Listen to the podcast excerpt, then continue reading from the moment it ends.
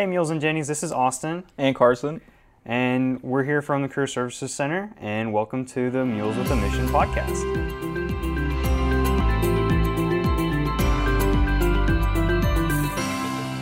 Thank you for joining us. Today we are going to talk about resumes and getting your foot in the door. And today we have a very special guest who is a staff member in our office, Chelsea Peters. Hi everyone, it's good to be here. I'm excited to talk about this. That's great. Um, so today, um, a big part of the resume um, is networking with it. So a big question that we came up with for you is how to get a resume ready for the upcoming expos. So, to get best prepared for the expo, you'll definitely want to kind of start researching employers that you want to visit with, uh, get to know your industry, um, and really think about what you kind of want to get across to them. So, you'll want to definitely tailor your resume to each employer, and such as like if they have a job available. Um, you'll want to look into that and truly start to build out some keywords that you found in the job description um, and get that on your resume. I mean, obviously, don't lie and say that you've done all these crazy things and that they're looking for. Um, so you'll you definitely want to try and figure out what they're looking for, how your skill sets build into that, and tailor your resume to that. Um, that's one of the biggest things to best prepare. Um, and then obviously, when you put it on Handshake and get it up available for recruiters to look at, um, just make sure obviously you have the correct version for them to see. Everything's up to date. Well, thanks for letting us know how to get ready for the upcoming expo. So, now that we're kind of on the topic of resumes and a little bit about what they are, what are the top five misconceptions about resumes that you know you've kind of seen and experienced through your experiences? So I did a little bit of research about this and a little bit of thought, and then it was I struggled a little bit, but it's it's a different way to think about resumes because of course we're always just like these are all the facts about it, but the misconceptions kind of gives a different idea about it. And one of the biggest things that I've heard from students and have, I've seen is that resumes are enough to get you a job, and that is false. So resumes help you get your foot in the door for an interview, similar to what this, this, title is, how to get yourself into the door.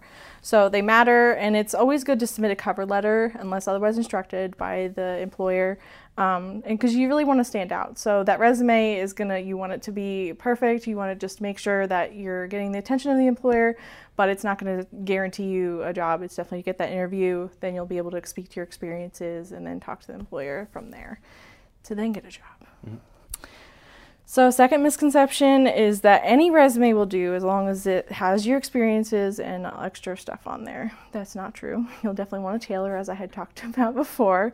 Um, you don't want to just resume blast the same resume to every recruiter, every employer, because I mean, they can easily see that um, depending on, especially if you're at one employer and you're trying to apply to different jobs. I mean, everyone has different skill sets that are needed, different job descriptions. So, you'll want to take a look at all those descriptions. Just make sure you tailor it to your resume and you'll be on your way. Third misconception is it's good to put a summary on a, of accomplishments, skills, etc., or an objective statement on your resume. So that's not true either. Um, we've seen this trend shift in a lot of recruiting that it, we used to be able to do that, but it's not really needed unless you're making a huge career change, and that's not even seen unless you're like 10 years, 15 years in your career and you're just like, I just don't want to do this anymore. I'm tired of marketing. I want to become a gardener. So you don't you don't really need that on there, especially because I mean, uh, usually you're all just going to be recent graduates. You're going to want to keep your education first, and then move on from there with all your experiences and relative experience. So that's the best thing to start with. And then four is a CV or a curriculum vitae or vitae several ways of pronunciation, is the same thing as a resume. So that is not true. They can be easily confused, but the primary difference between a resume and a CV is the length and the content. So this really is dependent upon your discipline and things that you're willing to go into, and we can work with you in career services on this for sure. But um, it's a more comprehensive layout of your accomplishments, and there's usually a a focus on research and like presentations, going to conferences, things like that, and just your applied experiences and more in depth explaining that. And number five, start with a template. That is an absolute no no, friends. Don't do that. So, templates are good to see formatting, but not actually to use for your resume. So, you can use that as like a creative brief to say, okay, hey, I kind of like this formatting, but the best way to do that is to just build out on a Word document or a Google Doc and try and format that way. So definitely don't start out with a, template to, to use because it doesn't grow with you and you grow with your experience. It's very hard to manipulate over time. So it's best to start fresh, start blank, and move on from there. Awesome. Well, thank you for kind of giving us an insight into some of the misconceptions about resumes. Now that we kind of talked about those, what are the top 10 facts you have about resumes? Top 10 facts. All right. Some of these may seem redundant, but I don't think they are. So we're just going to go through those. So the first one is a big question that we got get from a lot of students, and it's one versus two pages. So which one best suits for me? We'd like to say that one fits all and say just one page is perfectly enough, but of course, some people do more in their academic career than others and hold on to more experiences. So, as a general rule of thumb, one page is probably best. Um, a lot of recent graduates don't have like a ton of experience that warrants two pages. Because the thing you'll want to remember is that you either want to fill one full page or fill two full pages. So you don't want to stretch it and have a lot of white space to try and like squeeze it out to make sure, oh, it looks great because the, the, we can see the white space. it's there, it's apparent. So um, really take that into consideration. And there's all different sections you can use, like relevant coursework or volunteer experience, and really just trying to figure out what your experiences are and what they lie and what's relevant to the, the job and what's really going to get that attention of the recruiter. So that's something to keep in mind. But as a general rule, probably one unless you think you can fit full two pages. The next one, number two, is formatting matters.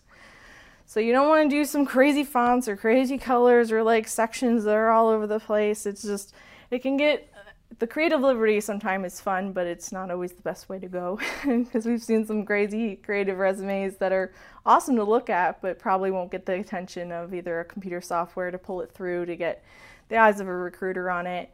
Um, and you don't want to put your picture on there and like or any kind of crazy doodles.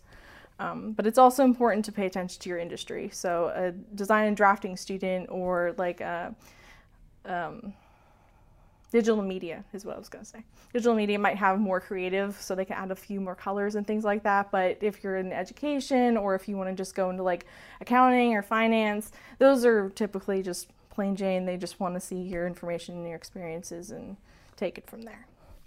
Number three, education is the first thing on your resume you should have underneath your heading um, because you're, you're in college and it should be on there, I'd say, for at least two years after graduation because you're still fresh out of your degree. And that's usually the limit for a lot of uh, employers to, to say that you're a recent grad. At least I know for USA Jobs it is that way for sure, because um, that's just their threshold. So, I mean, you're a recent alum, you've just graduated your degree, that's super important, and you want to highlight that skill. So, that should be at your top. Don't hide it at the bottom. You've worked too hard for that, so definitely put that on the top and highlight that. Number four, proofreading is important, friends. I cannot stress this enough. I tell students all the time proofreading is so important. Please do that. Have your friends look at it. Have your aunt, have your uncle, have the career services office, have our peer advisors, lovely Austin and Carson. Have them look at it. 77% of resumes are disqualified because of grammatical errors. That's a lot. You don't want to be part of that 77%. You want to get through to the recruiter and you want to have them look at it and say, hey, this person's a qualified candidate. I want to hire them and get them on my team. They're a best fit. So just make sure you take that extra time, have the other eyes on it. Don't just say it's good because you never know what someone else might catch. We also have a lovely writing center in our library that does services and helps with grammatical errors. So you have lovely people over there that can help you not not not have your resume disqualified. So use them for grammatical mm-hmm. errors, but I think for content, definitely have it checked with us in career services because they can help a little bit with content, but not to where you're going to need it. But definitely use the writing center as well as a resource for grammatical errors. For sure. Awesome call out. They're great people over there. Number five, targeting is key. So I had mentioned before that you definitely want to tailor your resume, and one of the biggest ways to do that is obviously to look at the different job descriptions, look at where your skill sets align in those jobs, what would be most beneficial to the employer, pretty much how can you best translate yourself into that role and really showcase that on the resume. Um, and I'll talk a little bit more about that here down farther the list on how to do that. But you, only get once you're in a recruiter's hands you're only going to get six to eight seconds of review time they really just take a quick glance at it so you'll want to have your more relevant information at the top again look at that job description translate that over um, your education at the top like i had said before Um, so you really want to keep your most important experiences higher in your resume to catch the attention, and you'll have that different uh, sections to help you do that as well. Uh, keywords is number six. So I keep running this over, but review the job description, guys. Look at those keywords. If it says it a lot, a lot of those skill sets are in there that they're looking for. Um, definitely put that on your resume. Don't stretch the truth of what you've done, um, but figure out where you align with that employer and how you can best fit their team. Number seven, quantify what you can on your resume. So definitely try and understand how you can best give data and numbers to what your experiences have uh, done for your past employers or even the current one that you are in or going to translate out of. So, for an example, I increased, well, you would just start with increased, but increased productivity in my department. Great.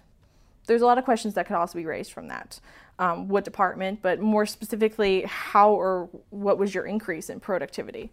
So, translated to increased productivity by 25% in my department through team building exercises, efficient trainings, and implementing open door communication that gives a lot of different skill sets that you have, but also shows that you know how to work well with a team, you know how to get in there and try and fix a problem and then learn from it in future uh, endeavors. So, really quantify where you can. That could be from something like that to sales goals to just highlighting your experiences that way.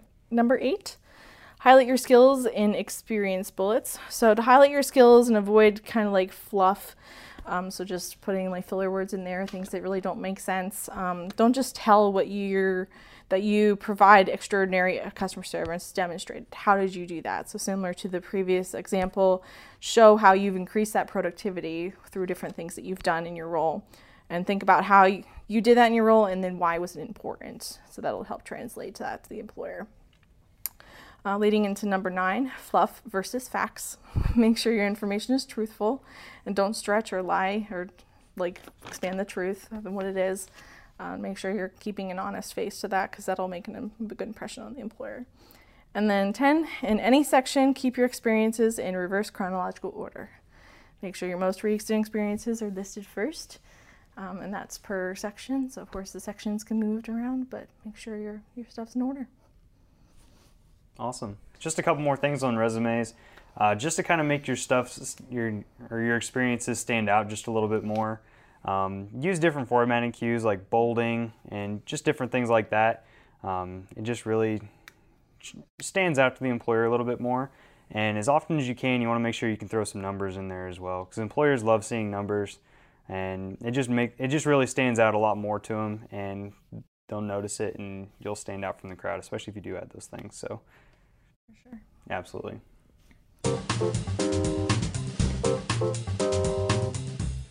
All right, so Chelsea, I get the fun task of asking you our building block question. And it's just a little personal question okay. that's some fun to get you kind of off topic and we can learn more about you. Okay. Um, so the question for today is What would you do with an extra $1,000 to spend only on yourself? Oh man, there's so much I could do with a grand right now. well, the adult thing to do is say pay bills, but I would really just love to take a vacation. I haven't seen a beach in years. I'd love to do that. Um, of course, I'd probably invite some of my family because that's important to me. But yeah, probably just take a vacation, especially if, if I had the capability to walk away from some of the pandemic things, and just hide in a little cubby somewhere. That'd be fine. But yeah, we're making the best of it. So I think. Where would you go? You said you wanted to see a beach. Do you have a specific place in mind, or just anywhere that's not here? Probably anywhere that has a beach at this point. Um, I'd maybe go back home to New Jersey and see some family and visit the beaches there. But like, I, if I'm gonna pick any beach and I had a grant, I'd probably pick like some other beach that I haven't been to. so California seems crazy, but that might be fun, or somewhere in the south, or just take it all tropical as well just go tropical. Very true. Just not during hurricane season. all right. Well, that's all we have for you today. Thank you guys for tuning in. If you have any questions, concerns, or just like to have a conversation or schedule an appointment, anything like that, uh, you can reach us at 660-543-4985. Email us at careers at ucmo.edu.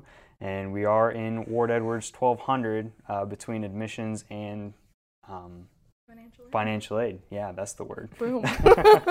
so if you would love to come by and see us, make an appointment, ask any questions, feel free to do that. And we will see you all in the next video. Have a great day. Bye, everyone.